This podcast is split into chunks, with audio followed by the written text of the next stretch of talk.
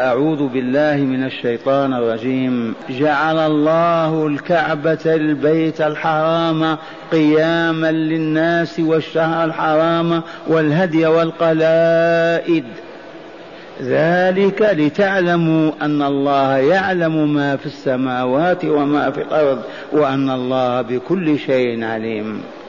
اعلموا أن الله شديد العقاب وأن الله غفور رحيم.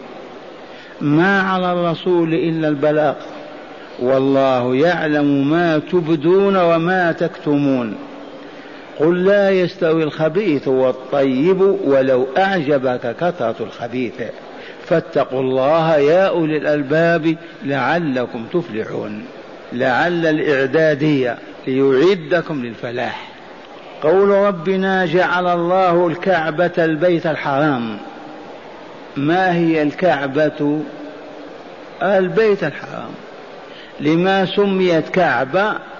لأن العرب البناء المربع يسمونه كعبة مع النتوء والعلو ككعبة الرجل لنتوئها وظهورها فهي كعبة لكونها مربعة البناء وهي كعبة لكونها ناتئة ظاهرة والحرام الكعبة البيت الحرام.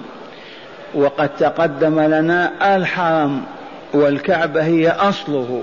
فكل ما حول حوالي عشرين كيلو غربا ثلاثين شرقا كلها حرم. وهي بيت حرام لا يحل فيها باطل ولا منكر ولا ضلال ولا فساد ولا شر. جعل الله الكعبة البيت الحرام قياما للناس قياما وقواما بمعنى واحد من قام يقوم أي حياة أهل مكة قائمة على أساس البيت لأنه يحج ويعتمر ويأتيه الناس من الشرق والغرب. فبذلك حراس الحمى أو ساكن الحرم فازوا بهذه المكرمة لأنهم والوا الله في بيته إذا فهو هيأ لهم سبل عيشهم ورغدهم فيه. قياما للناس الذين يسكنون في الحرم. ولم يتركوا بيت الله عز وجل يعبث بها العابثون أو يفسدها المفسدون. قياما للناس و... والشهر الحرام والهدي والقلائد كذلك. أي وجعل الشهر الحرام حراما. والشهر اسم جنس والمراد به هنا الأشهر الأربعة القعدة والحج والمحرم ورجب. هذه هي الأشهر الحرم. أشهر السنة اثنتا عشر شهرا. منها أربعة حرم وهي القعدة والحج ومحرم ورجب.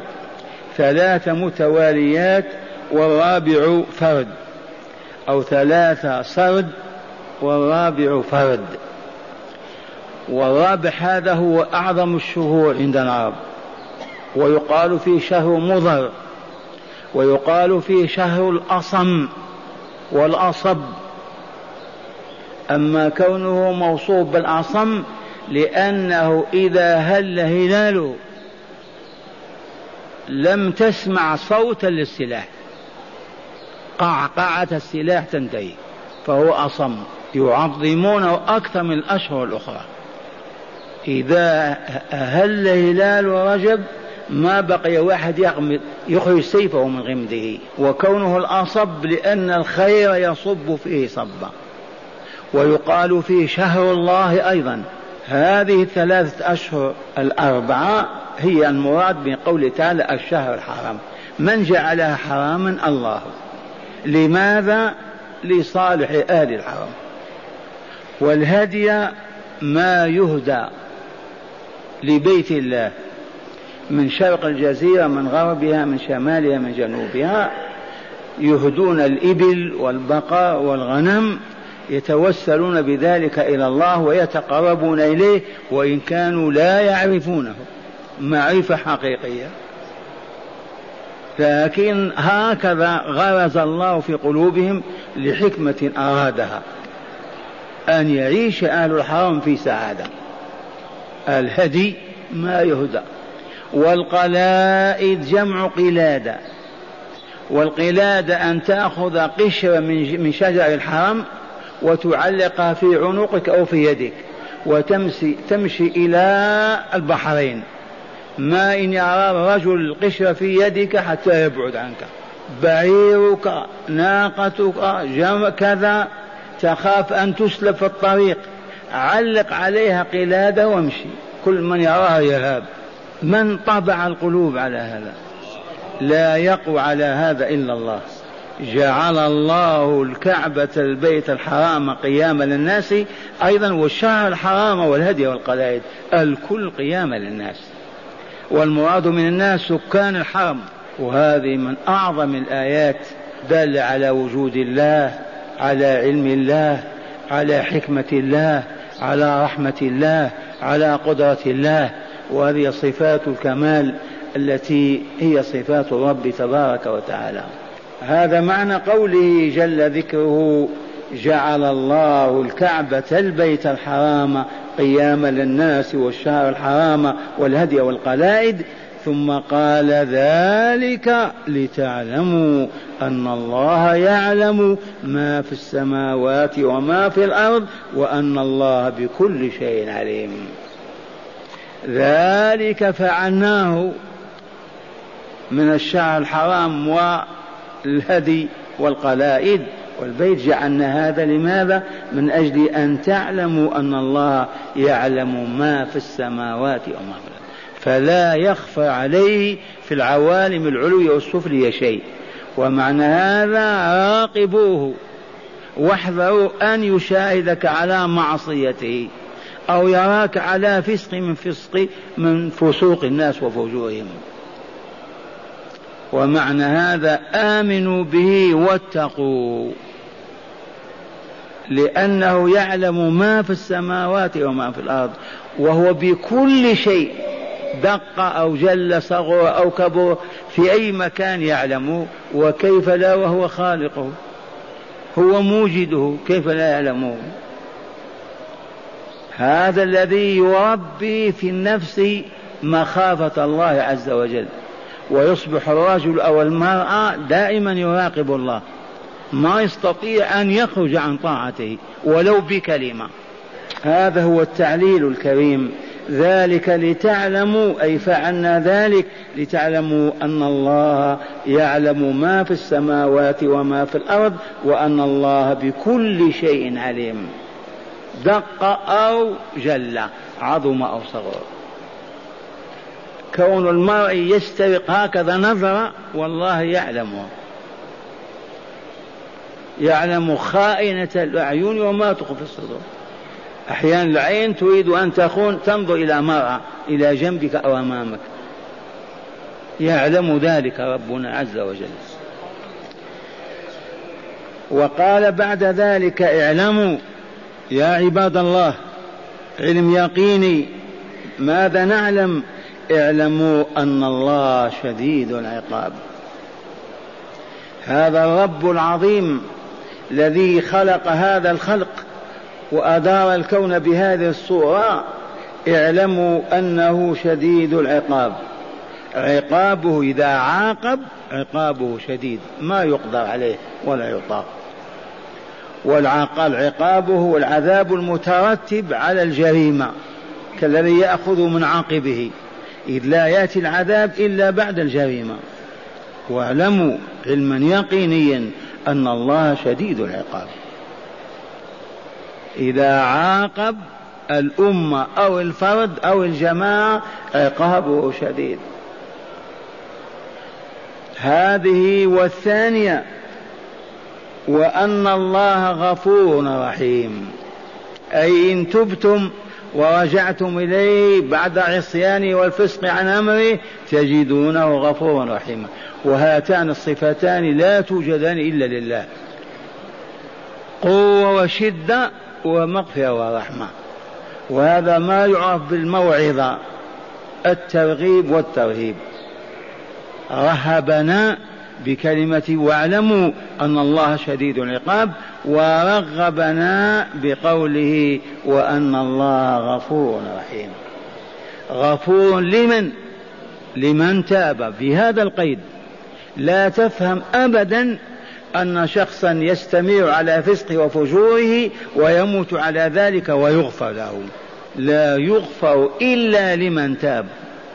فقط. أما إذا دخل النار ومكث فيها أحقابا واحترق فذاك شيء ثاني. أهل التوحيد لا يخلدون في النار.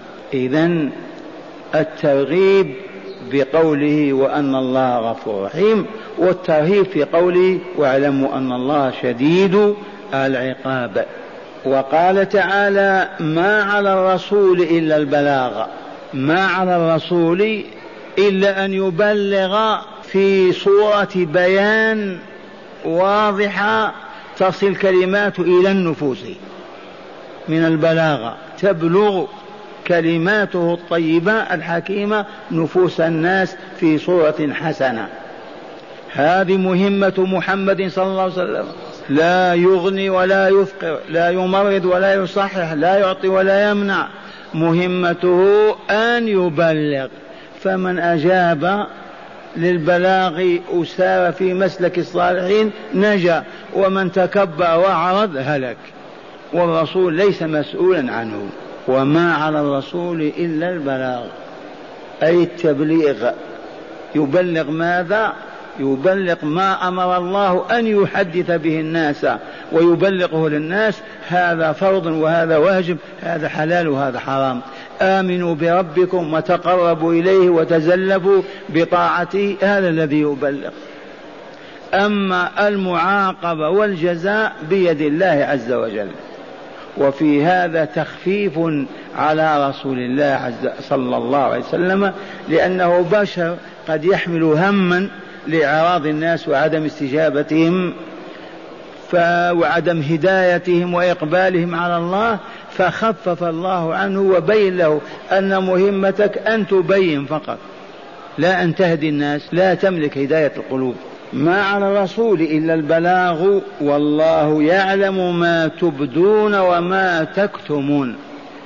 تبدون أبدى الشيء يبديه إذا أظهره وأعلنه. وكتم الشيء إذا أخفاه وجحده. فالله عز وجل الرسول مهمته البلاغ ونحن الذين قد بلغنا الله يعلم حالنا في الظاهر والباطن. ما نعلنه ونظهر يعلمه. ويحاسبنا به ويعطينا على قدره. وما نكتمه كذلك لا يخفى عليه فهو يحاسبنا على الظاهر والباطن. والله يعلم ما تبدون أي ما تظهرون من أقوال أو أعمال وما تكتمون أيضا من نيات واعتقادات.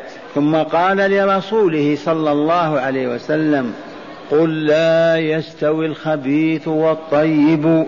ولو أعجبك كثرة الخبيث. قل يا رسولنا للبشرية كلها لأمتك لا يستوي الخبيث والطيب.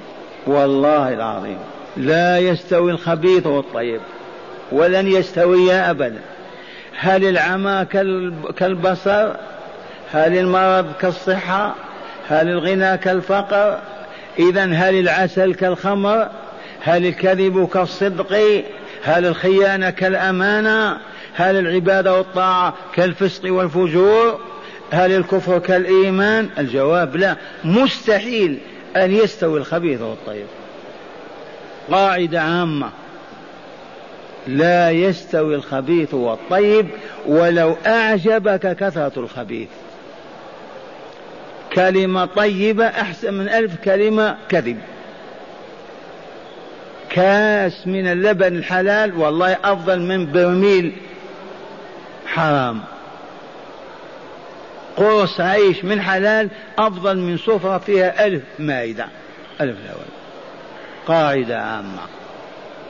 لا يستوي الخبيث والطيب ولو أعجبك كثرة الخبيث. من الجائز أن يكون صلى الله عليه وسلم جرى في خاطره الكافرون أغنياء والكافرون كثر و والمؤمنون فقراء والمؤمنون ضعاف. فأخبره ربه بهذا إلا أن الآية عامة في البشرية كلها. لا يستوي الخبيث والطيب في أي زمان ومكان في أي حال من الأحوال. ولو أعجبك كثرة الخبيث فلا شيء لتلك الكثرة لا قيمة لها. مليون حرام تعاقب عليه وقد تودي بحياتك وريال واحد تقوت به غدا أو عشاء أنفع لك من ذلك من ذلك المليون. وهكذا هذه قاعدة لا تنخرم. قل لا يستوي الخبيث والطيب ولو أعجبك كثرة الخبيث أيها السامع. وأخيرا فاتقوا الله يا أولي الألباب. فاتقوا الله يا أولي العقول لأن أصحاب العقول أحياء يعون ويفهمون خطاب الله. أما الذين لا لب لهم قلوبهم ميتة فليسوا أهلا لأن يوجه إليهم هذا الكلام. فاتقوا الله يا أولي الألباب. من منكم يسأل يقول كيف نتقي الله؟ بما نتقي الله؟ أي بما نتقي عذابه وغضبه وضربته ونقمته. هل يمكن أن نتقي الله بالبناء أو الرصيف القوي أو ندخل تحت الأرض في السراديب والأنفاق أو نتحصن بماذا؟ بالجبال. لا يتقى عذاب الله إلا بطاعته وطاعة رسوله. لا جيش رمرم ولا قبيلة ذات شوكة وقوة ولا أي مكان نتقي فيه عذاب الله في هذه الحياة. ما هو إلا أن نعبده بما شرع لنا أن نعبده. ما كان عقيدة اعتقدناها وما كان أدبا تأدبنا به وما كان عملا قلنا به. وما حرمه علينا نجتنبه بالمرة وندبر عليه ونعرض ولا نلتفت إليه. بهذا يتقى الله. فاتقوا الله يا أولي الألباب. وإن قلت لماذا بين تعالى؟ لأنه حكيم. لعلكم تفلحون. لعل الإعدادية تعدكم التقوى للفلاح. وما هو الفلاح؟ الحصول على مجموعة من الإبل. على وظيفة سامية. على أولاد صالحين. الفلاح تولى الله تعالى بيانه. وهو أن يزحزح العبد عن النار ويدخل الجنة. وذلك في عرصات القيامة. لأن من دخل النار خلد في العذاب والشقاء. ومن أراد أن يتحسس فليأتي بالنار ويدخل أصبعه فيها فقط. هذا عالم كامل كله جحيم. ومن شك أو ارتاب كما نقول هذه الشمس هذا الكوكب المضيء النهاري هذا الكوكب أهل الأرض قالوا يساوي مليون مرة في الأرض. هو نصف مليون. كله نار. من أوجد ناره؟ وها نحن نستدفي بهذه الحرارة وتشتد علينا في الصيف عندما تميل وتقرب منا هذه الشمس كما نقول لو تجمع البشرية كلها وتوضع فيها ما تسد زاوية من زواياها. فكيف بالعالم الآخر بعدما يتقشى هذا العالم بكامله ويأتي العالم الآخر الذي تحتنا. أسفل سافلين. يخلد فيه المرء خلودا أبديا. إذا أعلى الشرك والكفر والعياذ بالله. الفلاح الفوز. والفوز ما هو؟ بالربح في التجارة أو في الولد أو الوظيفة لا. قال تعالى كل نفس ذائقة الموت حقا حقا. وإنما توفون أجوركم أيتها الشغيلة أيتها العملة أو أنتم غير عمل ولا شغيلة. كل واحد منا عامل وشغيل. متى نتسلم أجورنا؟ متى؟ يوم القيامة. اعمل الآن ليل نهار صيام وقيام وجهاد ورباط ولا تطلب أجر الأجر ما هنا. الجزاء يوم القيامة. فلهذا تعيش فقيرا وأنت من أولياء الله. تعيش مريضا وأنت من أبر أولياء الله. لأن الجزاء على عملك هذا التعبد ما هو في الدنيا. قال تعالى كل نفس ذائقة الموت وإنما توفون أجوركم يوم القيامة. ما هذه الأجور؟ قال فمن زحزح عن النار وأدخل الجنة فقد فاز. اللهم اجعلنا من الفائزين. والآن نعود إلى الآيات في الشرح. لنزداد معرفة وعلما. وتأملوا. قوله تعالى جعل الله الكعبة البيت الحرام قياما للناس قال المراد من الناس العرب في جاهليتهم قبل الإسلام ومعنى قياما أن مصالحهم قائمة على وجود البيت بحج يحج ويعتمر يأمن الآتي إليه والداخل في حرمه يخرج من نجد فما دام إلى الحج وقد جعل علامة لا يعترض أحد. الأشهر الحرم تجول فيها بناقتك بإبلك بطعامك بتجارتك في كل مكان. لا يعترضك أحد. لكن إذا كنت في الشهر غير الحرام اللصوص والمجرمون والمتربصون قل من يسلم منهم. يهبطونك من ناقتك ويأخذونها. لأنه لا حكم ولا دولة ولا سلطان أبدا ولا قانون ولا شرع. ولكن تدبير الله عز وجل أوجد هذه الهدنة في أربعة أشهر ثلث سنة. لصالح من؟ لصالح العرب وسكان الحرم بالذات. لو كان لهم دولة وسلطان السلطان يقيم حدود الله ويؤدب من خرج عن طاعة الله ويقيم حد من فسق. لكن لا دولة ولا سلطان. همج هذا الأمن قلت غير ما مر لن تستطيع الأمم المتحدة تحققه. والله ما تقدر عليه. بكل ما لديها من آلات. والله عز وجل حققه بما ألقى في روع الإنسان في هذه الديار.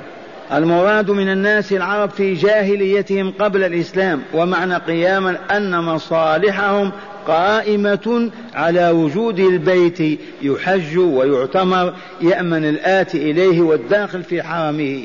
وكذا الشهر الحرام وهي أربعة أشهر القعدة والحج ومحرم ورجب. وكذا الهدي وهو ما يهدى إلى الحرم من الأنعام.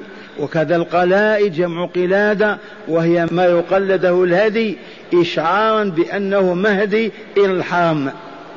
وكذا ما يقلده الذاهب إلى الحرم نفسه من لحاء الحرم. إعلاما بأنه آت من الحرم أو ذاهب إليه. فهذه الأربعة البيت الحرام والشهر الحرام والهدي والقلائد كانت تقوم مقام السلطان بين العرب. تقوم مقام الدولة والسلطان بين العرب. فتحقق الأمن والرخاء في ديارهم وخاصة سكان الحرم من قبائل قريش. فهذا من تدبير الله تعالى لعباده وهو دال على علمه وقدرته وحكمته ورحمته. ولذا قال تعالى ذلك أي فعلنا ذلك لتعلموا أن الله يعلم ما في السماوات وما في الأرض وأن الله بكل شيء عليم. أي حقق ذلك الأمن والرخاء في وقت لا دولة لكم فيه ولا نظاما ليعلمكم أنه يعلم ما في السماوات وما في الأرض من سائر الكائنات. من سائر الكائنات وشتى المخلوقات. لا يخفى عليه من أمرها شيء وأنه بكل شيء عليم. فهو الإله الحق الذي لا إله غيره ولا رب سواه. ما بقي صنم الآن يعبد مع هذا البيان. وتوكلوا عليه واتركوا عبادة غيره والنظر إلى سواه. وإن لم تفعلوا فسوف يعاقبكم بذلك أشد العقوبة وأقساها فإنه عز وجل شديد العقاب. فاعلموا ذلك واتقوه. هذا ما دلت عليه الآية الأولى والثانية. أما الثالثة فقد أكدت مضمون قوله تعالى في الآية الثانية اعلموا أن الله شديد العقاب وهو وعيد شديد. فقال تعالى ما على الرسول إلا البلاغ وقد بلغ فأنذر وأعذر وبقي الأمر إليكم. إن أنتم إن أنبتم أي رجعتم إلى ربكم وأطعتموه فإنه يغفر لكم ويرحمكم لأنه غفور رحيم. وإن أعرضتم وعصيتم فإنه يعلم ذلك منكم ويواخذكم به ويعاقبكم عليه وهو شديد العقاب. وقوله والله يعلم ما تبدون وما تكتمون. وعد ووعيد. لأن علمه تعالى بالظواهر والبواطن يترتب عليه الجزاء فإن كان العمل خيرا كان الجزاء خيرا وإن كان العمل شرا كان الجزاء شرا. هذا مضمون الآية الثالثة أما الرابعة فإنه تعالى يقول لرسوله صلى الله عليه وسلم قل للناس أيها الناس قل للناس أيها الناس أنه لا قل لهم إنه لا يستوي الخبيث والطيب من المعتقدات والأقوال والأعمال والرجال والأموال.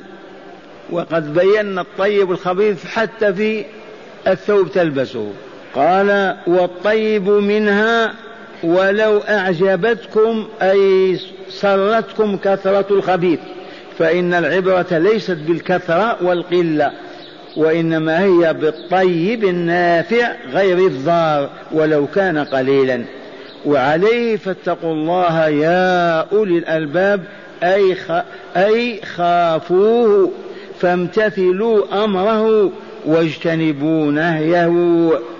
رجاء الحصول على الفلاح لكم بالنجاة من المرهوب والحصول على المرغوب المحبوب في أمور الدنيا والآخرة. الآخرة النجاة من النار والحصول على الجنة. مرة ثانية أقرأ عليكم الآيات. جعل الله الكعبة البيت الحرام قياما للناس والشهر الحرام والهدي والقلائد. لما؟ ذلك لتعلموا أن الله يعلم ما في السماوات وما في الأرض وأن الله بكل شيء عليم. اعلموا ماذا نعلم أن الله شديد العقاب وأن الله غفور رحيم. ما على الرسول إلا البلاغ والله يعلم ما تبدون وما تكتمون. والذي يعلم يجزي بحسب علمه. قل لا يستوي الخبيث والطيب ولو أعجبك كثرة الخبيث. والله لا ريال حلال خير من ألف حرام. ولو أعجبك كثرة الخبيث فاتقوا الله يا أولي الألباب لعلكم تفلحون. من أراد أن يفلح فليتق الله. لماذا؟ أي لا يعصي الله فعدم المعصية هي هو الذي يزكي نفسه ويطهرها. الطاعة تزكي والمعصية تفسد وتخبث. فمن مات ونفسه زكية قد أفلح. قد أفلح من زكاها وقد خاب من دساها. مع هداية هذه الآيات الأربع تأملوها. قال من من هداية الآيات أولا بيان عظيم تدبير الله تعالى لخلقه بيان عظيم تدبير الله تعالى لخلقه. إذ أمن مصالح قريش والعرب فأوجد لهم أمنا واستقرارا. وتبع ذلك هناء عيش وطيب حياة. بما ألقى في قلوب عباده من احترام وتعظيم للبيت الحرام والشهر الحرام والهدي والقلائد. الأمر الذي لا يقدر عليه والله إلا الله. فهمتم هذه؟ بيان عظيم تدبير الله تعالى لخلقه ونحن منهم. إذ أمن مصالح قريش والعرب فأوجد لهم أمنا واستقرارا قلت والله لا تقدر عليه الأمم المتحدة مهما كانت تملك من الآلات وتبع ذلك هناء عيش وطيب حياة بما ألقى في قلوب عباده من احترام تعظيم البيت الحرام والشهر الحرام والهدي والقلائد. الأمر الذي لا يقدر عليه إلا الله. ثانيا بيان مسؤولية الرسول إزاء الناس وأنها البلاغ لا غير. ما هو مسؤول عن كفر فلان ولا عن ضلال فلان. ما هو إلا المبلغ. وهكذا كل دعاة الأمة ما هم مسؤولون عمن ارتد ولا من فسق. عليهم أن يبينوا الطريق الموصل الله من سلكه نجا ومن أعرض عنه هلك. ولا يسألون لماذا ما دخل الناس في دين الله أفواجا. تقرير بيان مسؤولية الرسول إزاء الناس وأنها البلاغ لا غير وقد بلغ صلى الله عليه وسلم. من أين أخذنا هذه الهداية؟ ما على الرسول إلا البلاغ. ثالثا تقرير الحكمة القائلة العبرة بالكيف لا بالكم. العبرة بالكيف وإلا بالكم. العبرة بالكيف, بالكيف كيف هي أما العدد لا قيمة له. من أين أخذنا هذا؟ لا يستوي الخبيث والطيب ولو أعجبك كثرة الخبيث. المثل يقول العبرة بالكيف لا بالكم بالكيفية لا بالعدد. قال تقرير الحكمة القائلة العبرة بالكيف لا بالكم فمؤمن واحد أنفع من عشرة كفار ودرهم حلال خير من عشرة حرام وركعتان متقبلتان خير من عشرة لا تقبل. ومرة ثانية قال تقرير الحكمة القائلة العبرة بالكيف لا بالكم. ممكن نحفظ هذه الكلمة. العبرة بالكيف لا بالكم. قال فمؤمن واحد أنفع من عشرة كفرة. أبو بكر الصديق صاحب الرسول وأحبه مشى أفضل من مليون كافر ما هو عشرة فقط. ودرهم حلال خير من عشرة بل خير من ألف حرام. وركعتان متقبلتان لأن العبد أحسن أداءهما وأخلص فيهما لله وما رأى ولا كذا خير من عشرة لا تقبل ما أخلص فيها أو ما أحسن أداءها. رابعا وأخيرا الأمن الأمر بالتقوى رجاء فلاح المتقين. أمر الله بالتقوى رجاء لفلاح المتقين. لعلكم تفلحون.